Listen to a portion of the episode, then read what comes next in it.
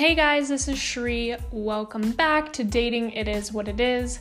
This is episode four, and for this episode, I'm gonna be talking about how I am the worst.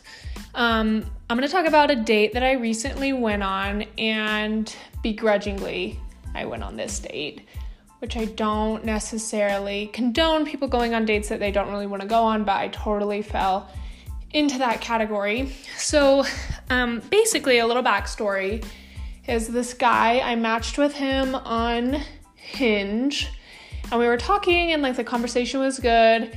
And then, to be completely frank, I got bored. So, I just stopped responding. I ghosted. I'm totally one of those people. So, I ghosted this guy, and I think at that point we had moved our conversation to texting rather than messaging back and forth on the app. And I just got bored and I'm just the worst at responding. And so I just ghosted him. And I ghosted him like really hard. And he probably messaged me like three or four times and I just didn't respond. And I am one of those people, like we talked about last week, that has their read receipts on. So I didn't even read his text. So I at least didn't leave him on read, which is like kind of nice of me, I guess. But still, like my behavior really sucked. So I ignore this guy 100% and I don't hear from him for like a week. So I was for sure that he had like moved on finally. Like that was kind of like what I was hoping him to do. And then, excuse me, out of the blue, he calls me and I'm like, You're kidding. Like, how is this even a thing anymore? So he calls me. Of course, I don't answer, like 100%. Let that go straight to voicemail. And then I have this long voicemail from a stranger. I've never met this guy, okay? So basically, in the voicemail, he's talking about how he would like love a chance. He thinks I'm like super pretty, you know, whatever. He would love to take me out. You know, really nice, but at the same time, I'm like, hey, like, you don't know me. Like, why are you trying so hard? I just don't, I don't get it. Like, I'm genuinely surprised that he even continued to reach out. Anyways, I was like, man, I don't know what to do because, like, now I'm kind of feeling bad. He had texted me a hundred times and then leaves me a voicemail, like, basically not begging, but kind of like begging for a chance. And so I'm like, all right, I'm gonna send this voicemail to my mom and my sister and like see what they think. Because they always give me such a hard time because I don't like give nice guys a chance, apparently. And I need to like give those types of guys like a better chance rather than I guess I'm like dating like not awesome guys apparently. So anyways, long story short, I sent the voicemail to them and I was like, "What do you guys think? Like should I go on a date with this guy? Like I've been ghosting him so hard. Like for all he knows, like I was dead. Like I did not exist." So, they listened to the voicemail and my mom was like, Is he drunk? Like, because he sounds like kind of all over the place, but he was probably like nervous and didn't know what to say. Um, he wasn't, in case if anybody was wondering. But my sister Kayla was like, Yeah, you should go out with him, just like see how it goes. Like, what do you have to lose? Whatever. But then I got to thinking that maybe it was like kind of being creepy. Like I was like borderline maybe creeped out because he wouldn't give up and I just didn't understand why. And so I was like, well, how about you guys come on the date with me? And I didn't mean like actually be on the date with me, but I was like, just be there so that he doesn't turn me into a skin suit. And over like the years that I've been on dating apps and whatnot, they have always wanted to be like a fly on the wall at one of my dates. And honestly, I would want to do that for like one of my friends too. I'd love to just like watch and observe how a first date goes because normally they're pretty awkward. And so I was like, 100%. I was like, you can absolutely come on my date. Like, I do not care. I like really didn't want to go out with this guy because, hello, I had been dodging him for the past two weeks.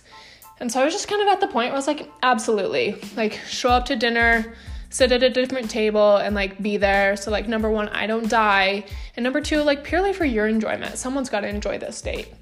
So, we go to dinner like a couple days later. Oh, yeah, okay, so I did even respond. I responded to this guy. I guess we can't forget about him. And I was like, You're being like super persistent. So, like, let's go to dinner on Wednesday, whatever. So, we meet up for dinner, and I get there before my mom and my sister because I knew that if we like sat anywhere near each other or if I could like directly look at them, there's just no way I was gonna pull it off. So I got there before, and then maybe 15 minutes later, like they ended up showing up. And so I just like went about my day. Like I had no idea who they were, like whatever they could totally see. Like they were laughing, just having a grand old time, like watching me on this first date with this guy. And he was like actually pretty cool. So I kind of feel bad, I'll be honest. The moral of this story probably is that we should give people a chance. Even though I was super, super hesitant, he actually ended up being like really fun and like our conversation flowed like really well. I'm incredibly sarcastic, like borderline like assaulting sometimes I feel like, but he was like 100% the same way. So we were just like throwing it back and forth and it was actually like a really good time. Like overall, I would actually go on a date with him again. So my bad for being the worst and blowing him off and just ghosting him. And it's actually funny because I think about it. And let's say hypothetically things were to actually work out with this guy down the road, I would have to tell him that I allowed my mom and my sister to come to our first date, which is 10 out of 10 hilarious in my opinion, but I don't know that everyone would feel that way. I would assume no. But uh, overall, it wasn't that bad.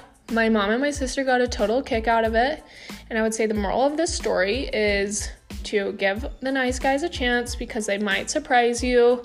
And I guess you can probably let your friends and family come on your dates as well because that really wasn't that bad either.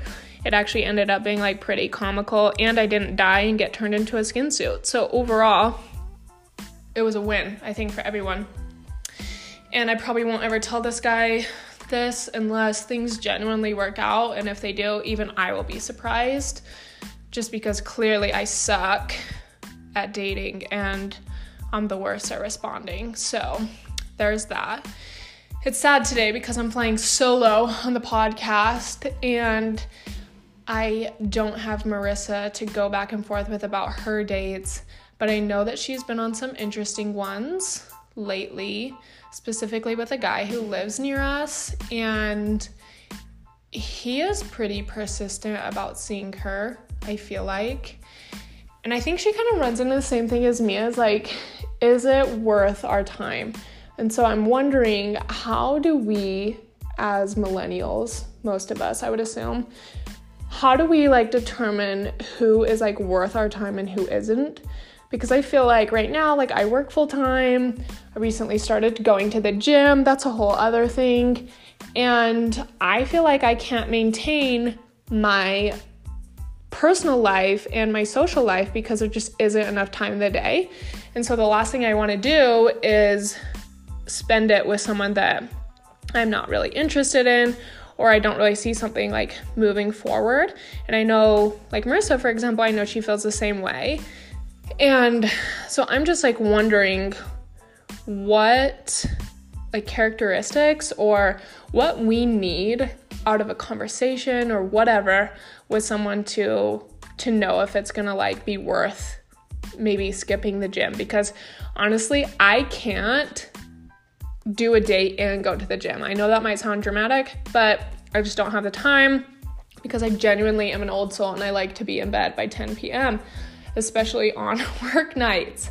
And so people are always like at 9:30 like do you want to hang out? Like absolutely not. Like there's just no chance. I'm just not youthful enough for that. And so balancing like dating and my life has been kind of a struggle. And I feel like lately I've been giving up more on dating so that I could maybe pay more attention to my health and whatnot. But I would like to put some effort and some time into somebody that is actually super, super cool. But apparently, I suck, hence the last story that I just told, and I don't give anybody a chance because I just get bored and I move on way too fast. So I think something that like maybe that I find worth it, I guess, is someone that has like the same type of like wants long term, I guess. Not something I'd like totally go up in front and I'm like, I want a relationship and like I want to be married and I want to have kids because that's scary. Like people are gonna run for the hills for sure. But like ultimately those are the things that I want. So if someone like, you know, doesn't want those down the road, then obviously they're not gonna be worth my time. And something that I also feel like is really important when it comes to dating is distance because I'm gonna be completely honest, I'm not gonna drive very far to like hang out with someone. That might be selfish or off base, but I just don't care enough or like have the time to do that. Even though like on these dating apps, you can like set your distance so you're only matching with certain people within um obviously a certain like mile radius but mine is like 100 miles but there's absolutely no chance that i'm like dating someone in logan. Like it's just not gonna happen. And so i think that having someone like within close proximity is important because then you can actually see them more and be willing to put in the effort rather than basically just setting yourself up for failure right at the beginning because i feel like i'm totally guilty of that. And i know like our situation will never work out but yet i continue to like play into it, which doesn't make any sense. And I know that like my friends do that too. Like they'll date, well, not necessarily date, but they'll talk to people that live like so far away. And we're just like lazy. I think we're not really willing to put in the work and the effort that it takes to like go out of our way. Like if someone is convenient, I think it totally works. Um, but if they're not, then like you're doomed from the start. So I think we need to be kind of picky on what our deal breakers are. And I don't necessarily mean that in like a personality way. I mean it as in like I'm not about to drive 40 minutes to hang out with someone or I don't want someone staying at my house. So if they live an hour away, am I going to feel bad? Am I willing to meet in the middle, etc. So I think just being aware of kind of the effort that we're willing to put into a relationship or a, a guy or a girl, whatever, um, is going to be really important up front. And then also, we know that I suck, but just being able to like give people a fair chance and hear them out, and maybe, you know, it was probably pretty shitty of me to allow my mom and my sister to come on this date. Like, I don't know how I would feel if a guy did that to me. That sucks. like it's actually pretty funny and interesting, but at the same time, like that kind of sucked of me. So here we are with dating, and let's all just try to be a little bit better because it's hard out there and it's rough, and we all wish that we weren't single because everyone is messed up nowadays. But stay golden, everybody. This is it for episode four. Tune in for episode five next week.